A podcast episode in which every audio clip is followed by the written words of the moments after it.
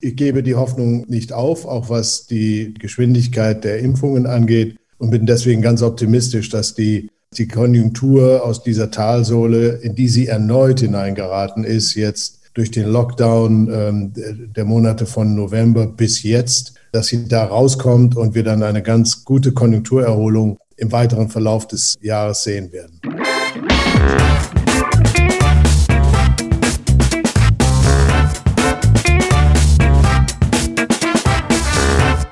Begrüße euch super herzlich zum Hör Money Talk, dem Geld- und Karriere-Podcast für Frauen. 2021 ist fulminant gestartet. Die Börsen sind kaum aufzuhalten. Privatanleger und Privatanlegerinnen vor allen Dingen strömen in Scharen in die Aktienmärkte und die Deutschen sparen mehr Geld als je zuvor. Da drängt sich doch gleich die Frage auf, wohin mit dem lieben Geld? Ja, da ist es doch einfach mal wieder an der Zeit mit unserem Stammgast im Podcast, Michael Heise, genau diese Lage für uns einzusortieren. Professor Dr. Michael Heise ist einer der bekanntesten Volkswirte des deutschsprachigen Raums. Die langjährigen oder langjährige, so es gibt uns übrigens ein Jahr jetzt unser Podcast, kennen dich natürlich schon. Und äh, Michael ist ja heute für das Family Office HK Trust tätig und davor war er sehr lange Chefsvollwirt des äh, Versicherungskonzerns Allianz. Und in dieser Rolle wurde er einer sehr breiten Öffentlichkeit bekannt und ist bis heute ein gefragter Experte in den Medien. Neulich habe ich dich übrigens auch wieder bei NTV gesehen. Heute bist du bei uns.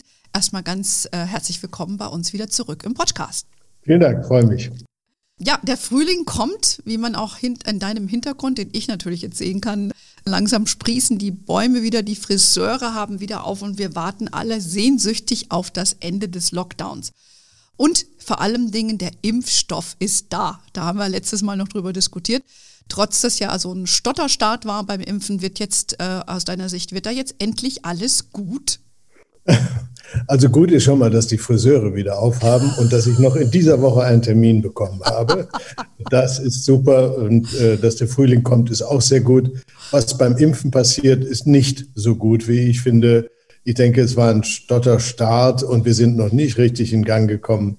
Äh, Deutschlands äh, Reputation als äh, Organisationsweltmeister ist auch in dieser Hinsicht nicht erfüllt worden. Ich denke, da muss die Politik jetzt dann doch nochmal nachlegen, dass wir hier nicht ganz so schlecht dastehen. Aber ich, gebe die Hoffnung nicht auf, auch was die, die Geschwindigkeit der Impfungen angeht und bin deswegen ganz optimistisch, dass die, dass die Konjunktur aus dieser Talsohle, in die sie erneut hineingeraten ist, jetzt durch den Lockdown ähm, der Monate von November bis jetzt, äh, dass sie da rauskommt und wir dann eine ganz gute Konjunkturerholung im weiteren Verlauf des äh, Jahres sehen werden. Denkst du, es gibt da einen Nachholeffekt oder so einen Rebound, weil wir haben ja jetzt alle äh, kein Geld ausgeben können? Ja, so ist es. Und äh, dieses Geld hat sich auf den äh, Spar, ähm, ja, Sparkonten, kann man sagen, der Bevölkerung akkumuliert. Wir haben etwa im letzten Jahr 2020 ungefähr 100 Milliarden mehr an Ersparnis gesehen. Insgesamt sind es ungefähr 350 Milliarden, als wir das in 2019 etwa äh, sehen konnten.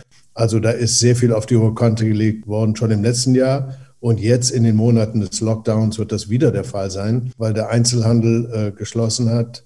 Äh, werden halt keine dauerhaften Konsumgüter in dem Umfang bestellt wie früher und vor allem, weil die Dienstleistungen weitgehend dicht gemacht worden sind, kann man das Geld nicht ausgeben. Es sammelt sich auf den Konten, vielfach auf Bankeinlagenkonten, die eben auch unglaublich schnell steigen momentan. Und, und dieses Nachfragepotenzial, das wird sich im Verlauf des Jahres 2021 und vielleicht auch dann noch ins nächste Jahr gehend entladen und wird der Konjunktur, wie ich meine, einen ziemlich kräftigen Schub geben ja, insofern sind die Perspektiven nicht schlecht. Okay. Wir haben einen Veranstaltungshinweis für euch in eigener Sache. Am Mittwoch, dem 24.03. ab 19 Uhr findet unser Webinar statt zum Thema nachhaltige Geldanlage. Wir schauen uns mal an, wie du nachhaltige Anlageprodukte erkennen kannst und helfen dir, dein Grün zu finden. Also ganz schnell anmelden, kostenfrei einfach auf hermoney.de unter Events. Aber würdest du sagen, äh, jetzt kommen aber auch die schon lange gefürchteten Firmenpleiten, weil Stichwort Einzelhandel wenn jetzt auch wieder aufgemacht wird, ähm, ist es dann nicht für den einen oder anderen vielleicht dann doch zu spät? Also ich, äh, meine Befürchtung ist da nicht so groß. Äh, was wir bei den Insolvenzen sehen, ist äh, schon bemerkenswert. Wir haben im ganzen Jahr 2020 schon weniger Insolvenzen gehabt als in den vorangegangenen Jahren. Und jetzt im Januar diesen Jahres sind die Insolvenzen nochmal drastisch gesunken. Das ist ein Indiz dafür, dass eben die Überbrückungsgelder und die Liquiditätshilfen des Staates für die Unternehmen, die aufgrund von Corona in Probleme geraten sind, dass die, dass die wirken, dass hier sehr viele äh, Unternehmen sozusagen über dieses Tal äh, gebracht werden. Äh, sicher wird es dann vor allem in bestimmten Branchen, wie natürlich im gesamten Gastgewerbe oder im, im Bereich Touristik, auch, auch eine Menge an wahrscheinlich auch kleineren Insolvenzen geben. Aber ich, es wäre schon eine eine starke Bewegung nach oben, wenn es wieder auf die Werte ging, die wir etwa in 2019 gehabt haben. Also viel, viel höher wird es, glaube ich, nicht gehen. Der Staat wird alles unternehmen, um äh, Unternehmen, die wirklich unverschuldet in, ja, in solche Probleme geraten sind, dann auch äh, weiter zu helfen. Daher glaube ich nicht, dass die große Pleitewelle uns äh, sozusagen schockartig ähm, überrennt. Okay. Gut, wir werden sehen, ob deine optimistische Einschätzung äh, zutrifft. Also ich, ich bin selber sehr gespannt. Ich glaube, vieles kann man noch gar nicht so absehen. Aber äh, wir werden sehen. Also ich bin ja im Kern auch Optimist. Also ich denke mal, wir werden sehen. Es gibt Gewinner und Verlierer wie überall. Und äh, ich stimme dir aber auch zu, der Staat hat da sehr viel getan. Und ich, ich glaube, der wird da auch wieder seine schützende Hand und den Geldbeutel öffnen, um das Schlimmste zu verhindern. Habe ich das vielleicht gut zusammengefasst? Sehr gut gefasst. Ja, apropos äh, gut gestartet sind ja auch die Börsen in, in dieses Jahr. Der DAX äh, ja, bewegt sich ja um die 14.000 Punkte. Das ist ja auch ein, ein riesiger, ja auch ein Höchststand wieder. Ja, es gab zwar in den letzten Wochen so ein paar Rücksetzer, ja, vor allen Dingen bei den beliebten Technologietiteln. Und für alle Hörerinnen von uns, die jetzt schon Aktionärinnen oder sind in Form von Fonds, ETFs oder Direktanlage, Sollen die sich Grund zur Sorge machen wegen dieser Rücksetzer oder sagst du eher Grund zum Nachkaufen? Ja, also ähm, ich, ich, glaube, dass ähm, Anlegerinnen mit einem längeren Zeithorizont, beispielsweise drei bis fünf Jahre, ähm, durchaus nachkaufen können. Ich denke, für die lange Frist äh, ähm, werden wir weitere Bewertungsgewinne an den Aktienmärkten sehen. Für diejenigen, die jetzt äh, in relativ kurzer Zeit ähm, auch eine Rendite einfahren wollen, äh, ist der, der Einstiegszeitpunkt vielleicht äh, nicht optimal, es relativ hohe Bewertungen.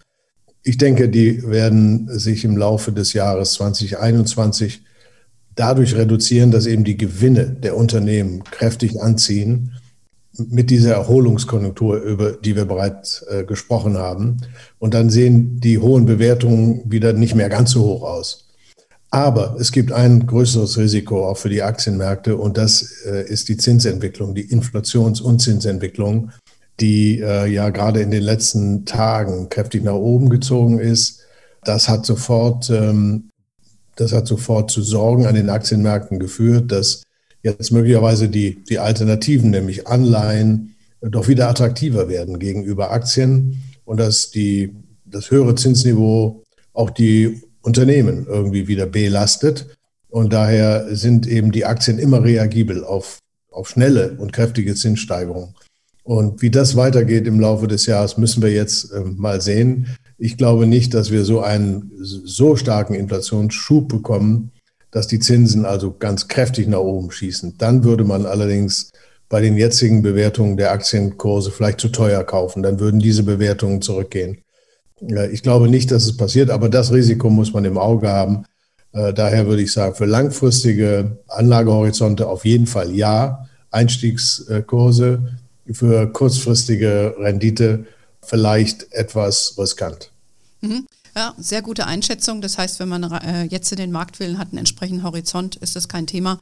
Und wer jetzt auf in Wälde zum Beispiel plant auszusteigen, der sollte dann vielleicht eher Gewinne mitnehmen, ja, weil ja. es könnte turbulent werden. Also bitte anschnallen. Du hast es ja eben gerade schon mal erwähnt. Ähm, es geht ja auch dieses Gespenst, sage ich jetzt mal, um der Inflation.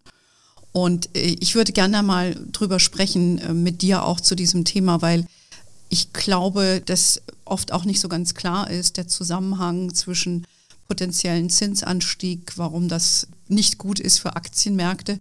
Ich glaube, wenn du uns da mal ein bisschen was zu erklären könntest, fände ich das sehr, sehr hilfreich. Und äh, ja, ist überhaupt Inflation da? Ich weiß gar nicht, wie aktuell, äh, da habe ich gar nicht nachgeschlagen jetzt, wie die Inflationsrate ist, aber es geht überall äh, das Gespenst um, dass es steigt, die Inflation. Ja, ähm, das ist nicht nur ein Gespenst, sondern es ist auch real. Äh, wir haben ja gerade Daten für Deutschland bekommen gestern. Äh, die äh, Inflationsrate liegt jetzt in Deutschland wieder bei 1,6 Prozent. Noch im Dezember war sie bei minus 0,7. Also das ging von ähm, tief äh, im Minus dann schnell nach oben. Das hat sehr viel zu tun mit der Mehrwertsteuer in Deutschland, die ja wieder angehoben wurde Stimmt. und mit der CO2-Abgabe. Es hat auch zu tun mit Ölpreisen, die die Energie jetzt allmählich doch wieder teurer machen, als das vor einem Jahr der Fall war. Also da sind äh, viele auch temporäre Effekte drin. Aber gleichwohl die Inflation ist ja, oder die Preisniveausteigerungen sind wieder positiv. Ja, das Leben wird teurer, wenn man es ganz schlicht sagen will. Und ähm, das hat die die Erwartungen der Finanzmärkte schon beeinflusst. An den Finanzmärkten rechnet man jetzt wieder mit etwas höherer Inflation. Und das spielt für die, für die Renditen an den, äh, an den Kapitalmärkten eine Rolle. Wenn die Anleger höhere Inflation erwarten, dann wollen sie einen Ausgleich durch höhere Zinsen, um der, die Inflation äh, zu kompensieren in gewissem Sinne. Und höhere Zinsen sehen wir jetzt auch. In den USA sind sie auch kräftig angestiegen von äh, deutlich unter ein Prozent auf jetzt ungefähr anderthalb Prozent in relativ kurzer Zeit. Und äh, das wiederum ist für die Aktienkurse nicht uneingeschränkt positiv. Hm. Denn es kommen wieder Alternativen. Man äh, kann sein Geld wieder in gewissem Sinne verzinslich anlegen und äh, möglicherweise wird etwas von den Aktien abgezogen. Äh, und es kommt etwas äh, Besonderes auch hinzu, dass eben gerade die Tech-Werte, die ja sehr hoch gestiegen sind, in den Himmel gestiegen sind vielfach, dass die durch höhere Zinsen unter Druck kommen. Der Zusammenhang ist ein bisschen komplizierter, aber man kann es vielleicht auch schildern. Die, die, Gewinn erwarten, die Gewinne dieser Unternehmen, die reichen ja sehr weit in die Zukunft und müssen mit einem Zins abdiskontiert werden auf ein heutiges Niveau. So gehen die Aktienanalysten vor. Mhm. Wenn der Zins eben höher ist, dann werden diese Zukunftsgewinne, äh, auf die alle hoffen bei den Tech-Werten, eben mit einem größeren Zinssatz runtergerechnet und äh, entsprechend sinken die Bewertungen dieser Unternehmen. Mhm. Das heißt also, die Tech-Werte, äh, die sind äh, besonders anfällig für Zinserhöhungen. Und das konnte man ja auch gerade in den letzten Tagen sehen dass eben die Zinswerte und auch die ganzen Märkte, die Nasdaq etwa, doch äh, ordentlich unter Druck gekommen sind, viel stärker als sozusagen die Standardwerte. Hm. Ja, das ist ein sehr gutes Beispiel, auch eine Erklärung, warum die Tech-Titel ähm, ja jetzt gelitten haben. Aber Inflation ne, heißt ja Kaufkraftverlust. Ja, hast ja ein, eben geschildert, was wissen wir alle, was das alles auch, dass alles wieder teuer geworden ist aber wir, wir, ich meine, man, man könnte ja meinen, dass die gute Nachricht wäre, wenn die Inflation steigt und äh, dann würden die Notenbanken hergehen und die Zinsen erhöhen. Das ist doch eigentlich erstmal gar nicht schlecht. Sag jetzt mal als Laie, ja. Ähm, weil dann habe ich endlich mal wieder eine Zinsen, die ich bekomme für das Geld, das auf dem Tagesgeld schlummert oder auf den Girokonten teilweise. Du hast ja eben schon gesagt, wie schwindelerregende Zahlen äh, da immer noch auf diesen Konten liegen. Warum ist das jetzt unbedingt äh, so, sollte das jetzt so schlecht sein, wenn man jetzt auf einmal wieder auf sein Festgeld einen Zins bekommt? Ja, für den Anleger in Festgeld oder in anderen Formen von Bankeinlagen ist das äh, keineswegs schlecht. Ähm, man kriegt endlich wieder einen positiven Zins der ein bisschen entschädigt für, die, ähm, für den Kaufkraftverlust. Äh, das, äh, das wäre aus der Sicht positiv zu beurteilen. Nur es gibt eben Rückwirkungen dieser Zinserhöhung auf die Finanzmärkte im Allgemeinen. Und ähm, dazu zählen mögliche Korrekturen bei den Aktienkursen. Ähm, dazu zählen aber auch größere Probleme äh, bei der Staatsfinanzierung. Wenn äh, eben die Erwartung der Finanzmärkte ist, dass Inflation kommt und die Zinsen steigen, dann wird es für die Regierungen ziemlich schwierig, so günstig, wie das bisher der Fall war, eben Staatsanleihen zu platzieren, zu verkaufen, dann werden die Zinsen hochgehen für Staatsanleihen und dann werden die Defizite der öffentlichen Hand, die ja ohnehin schon über alle Grenzen gestiegen sind, dann eben noch, noch höher und schwieriger zu finanzieren. Und da, da sind also erhebliche Rückwirkungen weswegen die Zentralbanken wahrscheinlich sehr, sehr vorsichtig vorgehen werden. Sie werden zunächst mal versuchen, wie der amerikanische Notenbankpräsident das ja schon gemacht hat, äh, die Märkte zu versichern, dass also die, der Grund für Zinserhöhung der Notenbank noch überhaupt nicht zu erkennen ist und man ganz lange Zeit sehr expansiv fahren wird. Von der Europäischen Zentralbank hat man Ähnliches gehört und wird Ähnliches hören. Also die Zentralbank versuchen, diesen Zinsanstieg zu moderieren damit eben nicht die Finanzmärkte in Turbulenz geraten und die Staatsfinanzierung immer, immer teurer wird mit entsprechenden ja, Krisen, wie wir sie ja vielfach gesehen haben. Insofern, es ist ein zweiseitiges Schwert. Für die, für die Sparer wäre es gar nicht so schlecht, aber für das System im Ganzen schon. Wäre das nicht so toll. Es wäre auch äh, insbesondere nicht äh, gut für die Immobilienfinanzierer. Weil wenn du ja jetzt, äh, der Immobilienboom wurde ja auch befeuert von den niedrigen Hypothekenzinsen. Und äh, wenn dann die Zinsen wieder steigen, äh, wird es auch teurer, das Häuschen zu finanzieren oder die Wohnung. Das wird auch so einem nicht gefallen. Ähm, würde das dann vielleicht bedeuten, dass dann auch diese ganze Immobilienbubble, sage ich mal, platzt? Ich hoffe, dass das noch nicht so bald geschehen wird. Die, die meisten privaten Immobilieninvestoren haben also wie sagen, hoffentlich ähm, in irgendeiner Form Festzinsdarlehen ähm, abgeschlossen über längere Laufzeiten. Ähm, da äh, sind sie dann eine Weile eben auch isoliert von möglichen Zinssteigerungen. Probleme treten bei denen auf, die wirklich kurzfristig finanziert haben und ähm, flexible Zinsvereinbarungen haben. Dann kann es natürlich sehr schnell gehen, dass man in eine Belastungssituation hineinkommt äh, das, glaube ich, ist eher bei den gewerblichen Immobilienprojekten der Fall als bei den privaten. Insofern ähm, ja, muss man bei den gewerblichen Immobilien sicherlich ein bisschen auch das Zinsrisiko mitsehen. Und es ist ja nicht das einzige Risiko, das es im gewerblichen Bereich gibt. Mhm. Hier ist natürlich der, die ganze Veränderung in der Immobiliennachfrage oder Nutzungsnachfrage nach Immobilien durch die Pandemie auch in den Blick zu nehmen ähm, weniger Büroraum, möglicherweise auch weniger äh, Einzelhandel in den Innenstädten etc. Äh, und hinzu kommt eben ein gewisses Zinsrisiko. Ich bin nicht pessimistisch für den äh, Immobilienmarkt im Ganzen, aber hier, glaube ich, muss man eben auch bei entsprechenden Fonds und so weiter aufpassen. Ja, muss man genauer hingucken, in was da investiert wird. Ja, würde ich, äh, sehe ich, sehe ich ähnlich. Wir haben jetzt ein bisschen über Inflation gesprochen. Also Inflation heißt ja äh, Kaufkraftverlust und eigentlich auch eine Entwertung der Währung, die Wertigkeit von dieser Währung. Und das weckt ja bei vielen Deutschen äh, immer noch so panische Erinnerungen an 1923, 1948 Hyperinflation. Dann gab es eine neue Währung jeweils. Da gibt es ja auch welche, die schon Jahre wieder sagen, der Euro, ne, das zerfliegt uns auch alles.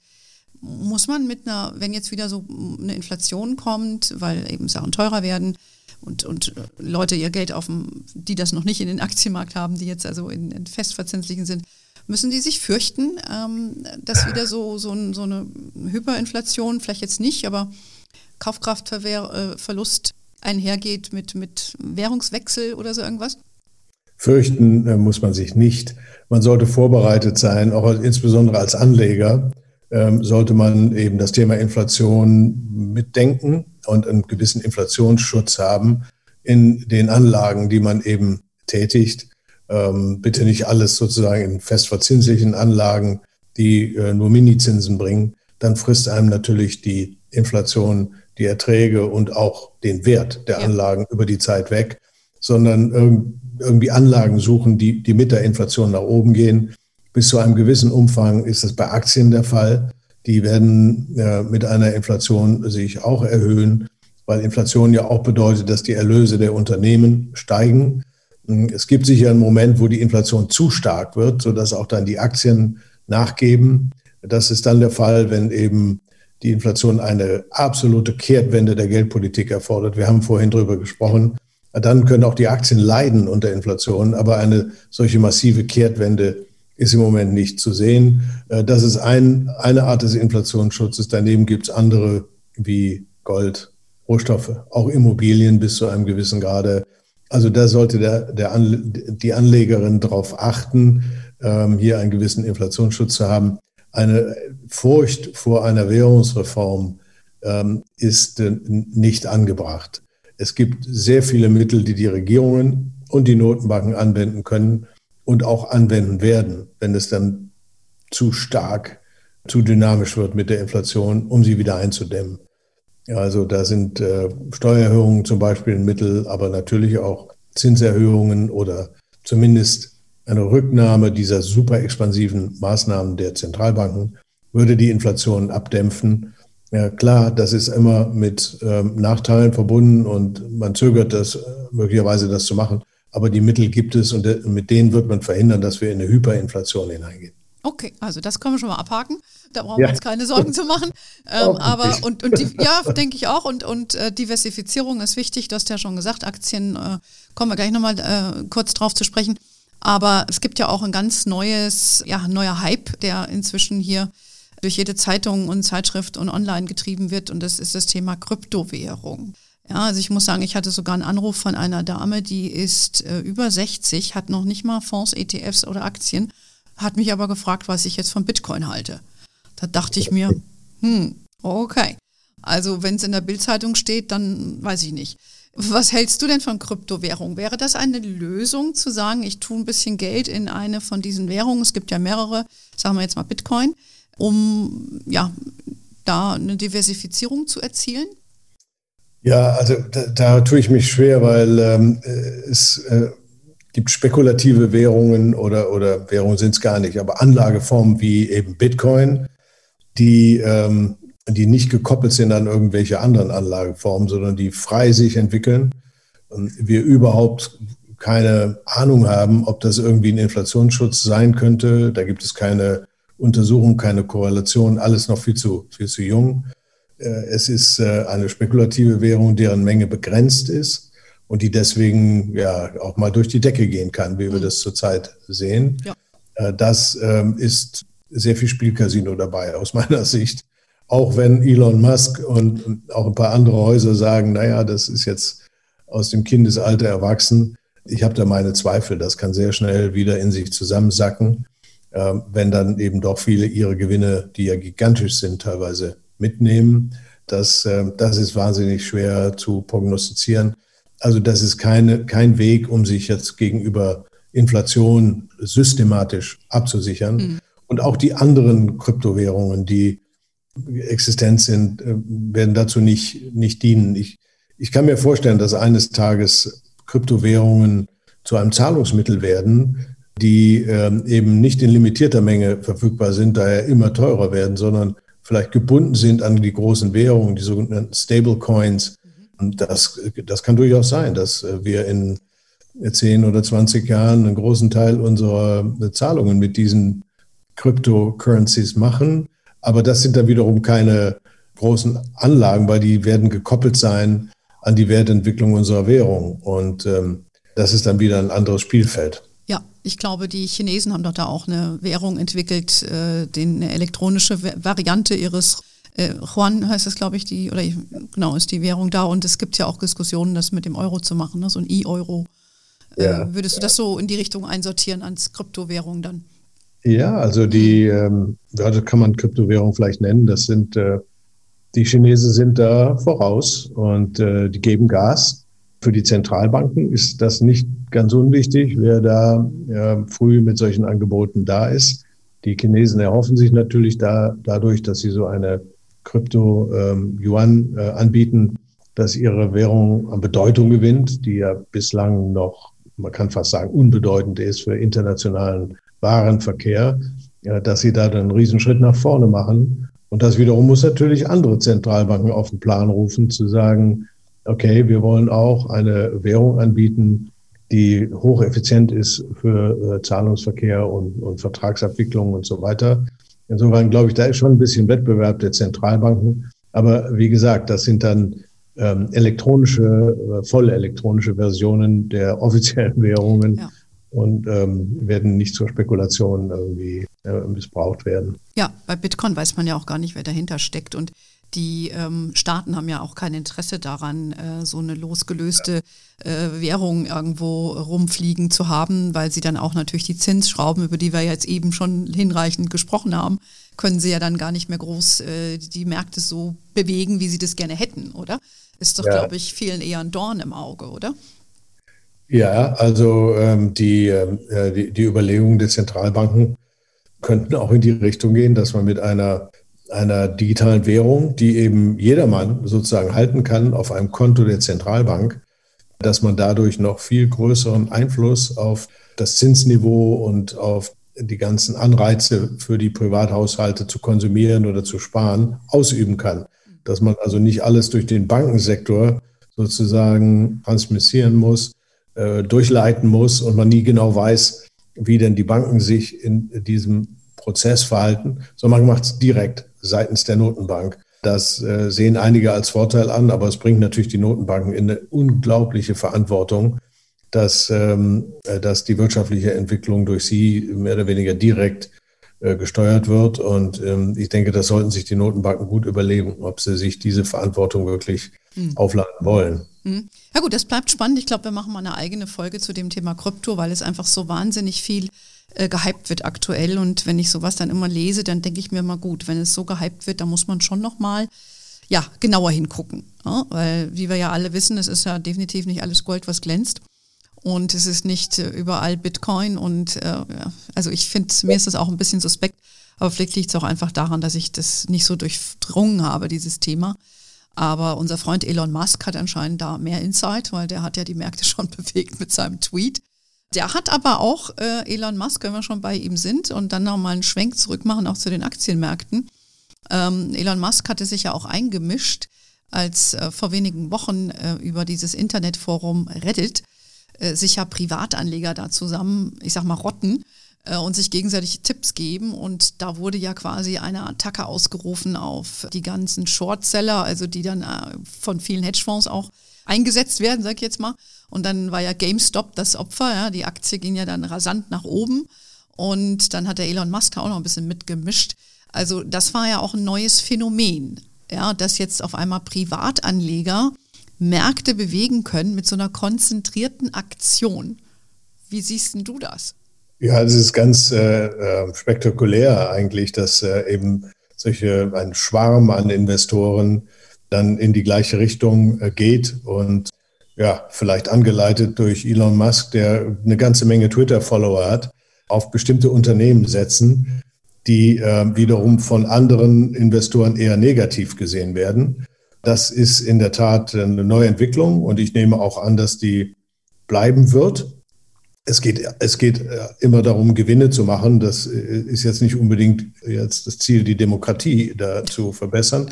Aber ähm, äh, mit, diesen, mit diesen Strategien können auch die Kleinanleger Gewinne machen und, ähm, und Leerverkäufern tatsächlich große Verluste bescheren. Die Strategie ist ja so, dass man eben auf Unternehmen setzt, bei denen sehr viele Leerverkäufe stattgefunden haben, also Spekulationen, dass die Aktienkurse wegbrechen. Ähm, und wenn, wenn das nicht der Fall ist, sondern die Aktienkurse dann steigen, dann müssen die Leerverkäufer eben plötzlich und fast egal zu welchem Preis Aktien am Markt kaufen, die sie sich von anderen Investoren geliehen haben, um die zurückzugeben. Das ist so eine, ein Short Squeeze, wird es in der Fachsprache genannt, der dann zu abrupten Steigerungen der Kurse führt an denen dann die Kleinanleger oder der Schwarm der Anleger dann partizipiert und profitiert. Äh, also ich denke, dass solche Entwicklungen bleiben werden.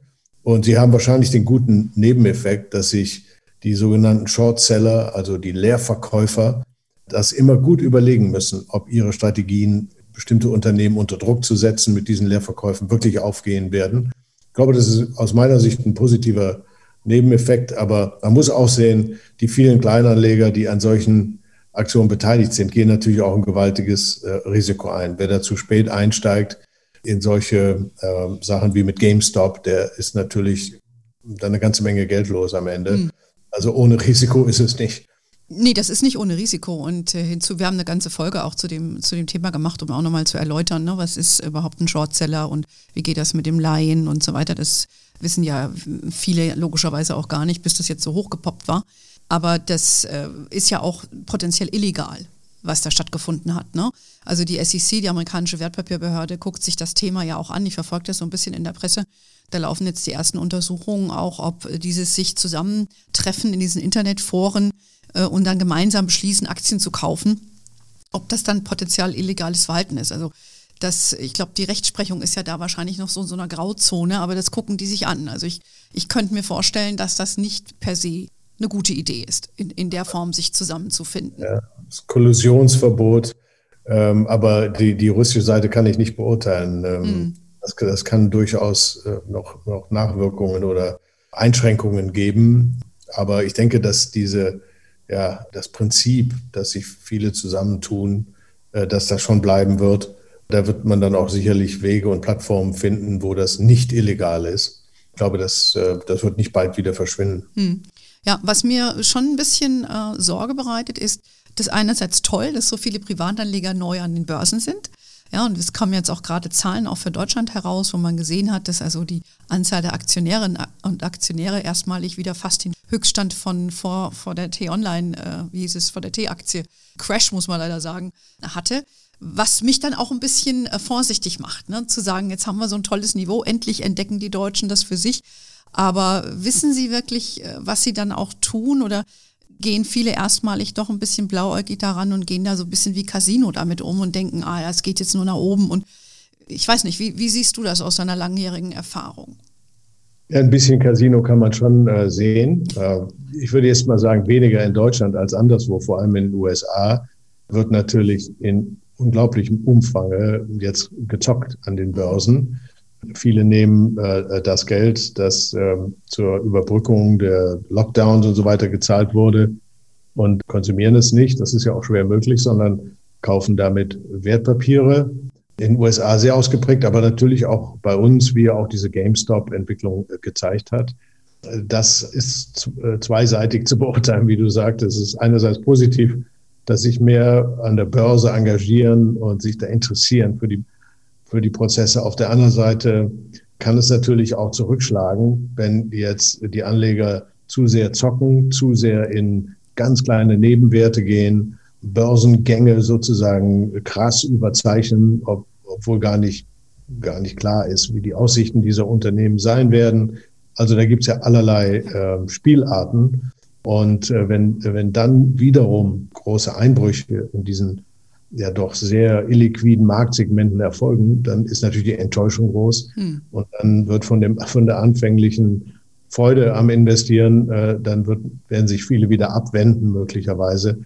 Insofern ist das äh, nicht nur positiv zu sehen, aber hoffen wir mal, dass eben auch die Investoren an den, an den breiten Aktienmärkten in in Sparpläne, in Altersvorsorge, dass äh, die auch gute Erfahrungen machen. Und da ist ja auch die Zahl deutlich gestiegen. Das, das ist ähm, wirklich uneingeschränkt positiv. Ja, also ich denke, das ist ja, wir leisten ja unseren Beitrag äh, dazu, dass es eben kein Casino äh, ist, sondern dass wir hier auch über Fachwissen verteilen und auch dann unsere Hörerinnen auch äh, ermuntern, sich ne, zu informieren und äh, eine solide äh, Vermögensaufbau äh, zu betreiben und nicht einfach blindlings irgendwas zu kaufen, weil man was gelesen hat irgendwo. Oder wie der berühmte Anruf eben, ich brauche jetzt Bitcoin. Äh, nee. du mit Ü60 noch nicht mal einen Fonds hast, solltest du dir überlegen, ob Bitcoin dann ein Einstieg ist in die Börse oder generell ins, in, ins Investieren.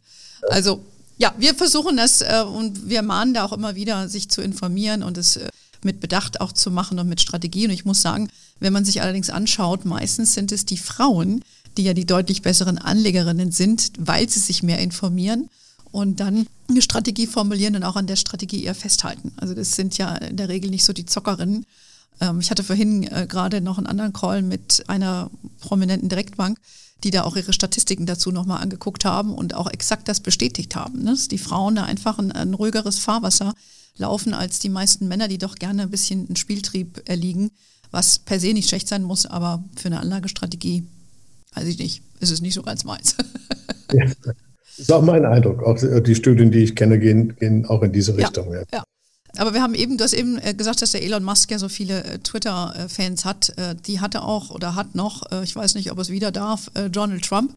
Äh, unser gemeinsames oder mein Feindbild, mein persönliches. Ähm, jetzt haben wir ja einen neuen Präsidenten, den Mr. Biden. Macht er aus deiner Sicht einen, einen, besseren Job als, als Trump oder überhaupt einen guten Job, um Amerika wieder zurück zu einer, ja, ich sag mal, einer Normalität und Aufschwung zu führen? Also ich finde, er macht einen tollen Job. Er hat einen fulminanten Start hingelegt, Riesentempo vorgegeben. Und äh, das war ja gerade das, was Trump angezweifelt hat mit der Zeichnung Sleepy Joe. Wollte er ja insinuieren, dass da gar nichts passiert. Das Gegenteil ist der Fall. Mhm. Schon am ersten Tage äh, an seiner Amtseinführung hat Joe Biden ja ein, ein ganzes Paket an Dekreten äh, aus der Trump-Zeit wieder rückgängig gemacht und ähm, Dinge wie äh, Klimaschutzabkommen, wieder Beitritt, Beitritt in die Weltgesundheitsorganisation, äh, Engagement für die Welthandelsorganisation, Mauerbau gestoppt, ähm, Einreisestopp gestoppt. Also alles direkt gemacht. Das, ja. äh, das war ein, ein, ein Schnellstart ist natürlich auch äh, äh, politisch äh, ein bisschen fragwürdig, dass man Politik über solche präsidentialen Dekrete macht. Also da müssen die Amerikaner sicherlich auch mal überlegen, ob derart weitreichende Entscheidungen nicht wirklich durch die Parlamente durch müssen. Das hätte ja Trump auch nicht geschafft. Äh, insofern alles auf dem Wege des Dekrets und diese Dekrete können jetzt ganz schnell wieder rückgängig gemacht werden. Das hat Biden gemacht. Ich, das finde ich äh, sehr, sehr gut. Aber er hat auch außenpolitisch ja, Farbe bekannt, hat gesagt, äh, Amerika ist zurück. Amerika will wieder diese Führungsrolle in der Welt verantwortlich übernehmen und will die Diplomatie auch zurückbringen. Das führt natürlich auch in, in neue alte Konflikte hinein, wie man in den letzten Tagen gesehen hat. Aber ich finde das auch notwendig, dass die äh, Vereinigten Staaten von Amerika im Land wie Saudi-Arabien, äh, dessen Führer äh, eben in diese Khashoggi-Skandal verwickelt war, auch mal die rote Karte zeigt. Und äh, das gilt wahrscheinlich auch für den Iran und andere, die sich da nicht besonders einsichtig zeigen. Und das machen die Amerikaner wieder. Und äh, Donald Trump hat das offenbar nicht so stark gekümmert. Äh, ich glaube, ihm waren eher die wirtschaftlichen Aspekte ähm, im Vordergrund. Und ich finde, das ist eine, eine gute Entwicklung, die übrigens auch uns Europäer fordern wird, weil die US-Politik gegenüber China nicht mehr nur auf wirtschaftlichen Erwägungen beruhen wird, sondern viel stärker als unter den Republikanern auf der Frage, wie ist es mit den Menschenrechten, wie ist es mit der Einhaltung von Standards bei der Produktion und natürlich gleiche Wettbewerbsfähigkeit. Also das wird eher eine äh, schwierige Verhandlung geben und wir Europäer werden gefordert, uns zu bekennen. Und äh, insofern ist das nicht alles ganz bequem, was da auf uns zukommt. Aber ich finde es äh, sehr richtig, dass ähm, was Biden da angeht und auch die, die interne Situation geht er ja mit aller Macht an. Kann darüber streiten, ob sein Konjunkturprogramm vielleicht eine Nummer zu groß ist. Ich persönlich würde das eindeutig so sehen, aber ähm, gut, es dient er auch einem sozialen Zweck und, und wird vielleicht etwas Kit wieder in diese äh, gespaltene ähm, US-Bevölkerung bringen. Also ich denke, er, er hat einen guten Start. Ja, ich bin auch deiner Meinung. Ich äh, finde Time to Make America Truly Great Again. Ja? Und das kann äh, der beiden und der hat ja auch, es richtet das Land auch nachhaltig aus. Das ist ja auch in unserem Sinne und der Welt. Und der ist deutlich umsichtiger und nicht nur auf seine Twitter-Follower und dass er viele, keine Ahnung, Likes bekommt oder was auch immer und es nicht nur um sich selbst sich die Welt dreht, wie das bei einem Donald Trump der Fall ist. Also der hatte ja jetzt auch wieder einen Wahlkampfauftritt. Also das, äh, ich hab, bin entsetzt, dass man den nicht impeached hat. Also dass dieser Mann überhaupt nochmal nachdenkt. Ja, also dass er darüber nachdenkt, wundert mich nicht, aber dass er wohl nochmal die Möglichkeit bekommt, ja, wieder Präsident als, als Kandidat anzutreten, finde ich persönlich unglaublich, nach dem, was am 6. Januar da stattgefunden hat mit dem Run auf das Kapitol. Also das ist für mich unbegreiflich. Ja, aber das sind natürlich andere, ich sag mal, ich glaub, andere Länder, andere Sitten. Aber, Bitte? Ich glaube, damit ist auch nicht zu rechnen. Dass der nochmal antritt. Oder das darf. Das glaube ich nicht, dass die Republikaner dieses Risiko eingehen werden. Vorher würde die Partei gespalten werden und äh, das kann ja auch kein Ziel sein. Mhm. Ja, also wir werden sehen, bei uns wird auch gewählt, das besprechen wir dann aber, wenn es soweit ist. Da haben wir noch ein bisschen Zeit, äh, um zu gucken, wo es bei uns hier in Deutschland hingeht. Vielleicht abschließend noch, 10.000 Euro möchte ich heute anlegen ähm, für die nächsten zehn Jahre. Deine Anlageempfehlung? Oh. 10.000 Euro. Also äh, ich muss sagen, ich würde wahrscheinlich 100 Prozent in Aktien gehen. Okay. Äh, oder, ja, aber doch Aktien. Äh, bei einer noch relativ überschaubaren Summe ähm, kann man ja in andere illiquide Segmente schlecht gehen. Also Unternehmensbeteiligung, Direktbeteiligung, das passt nicht. Also Aktien. Und ähm, die Frage ist einfach nur die der Aufteilung. Ich, ich persönlich glaube, dass wir bei den ja sehr, sehr hoch bewerteten Tech-Werten vielleicht ein wenig einen flacheren Anstieg bekommen, um es ganz vorsichtig zu sagen, als bei den Standardwerten, die äh, Industriewerte, äh, selbst die Autobauer haben ja äh, ganz gut performt in letzter Zeit. Aber die, der ganze Bereich der Warenproduktion, der sehr zyklisch ist, der wird ein bisschen nachholen. Der ist ja auch ganz schön nach unten geprügelt worden in der Krise. Deswegen würde ich einen größeren Anteil auf die Seite legen von den 10.000 und hm, vielleicht würde ich ähm, auch einen Teil investieren in Schwellenländer. Mhm. Da gibt es ja auch Produkte, die jetzt nicht viel kosten und die, die man in äh, kleinen äh, Größenordnungen auch äh, zukaufen kann. Schwellenländer-Aktien, die haben zwar schon ganz gute Renditen jetzt in den letzten Monaten eingefahren, aber ich glaube, da ist noch das Potenzial auch relativ groß. Diese, diese Länder werden sich erholen und dann wieder deutlich besser dastehen, als in den letzten Jahren äh, der Fall war.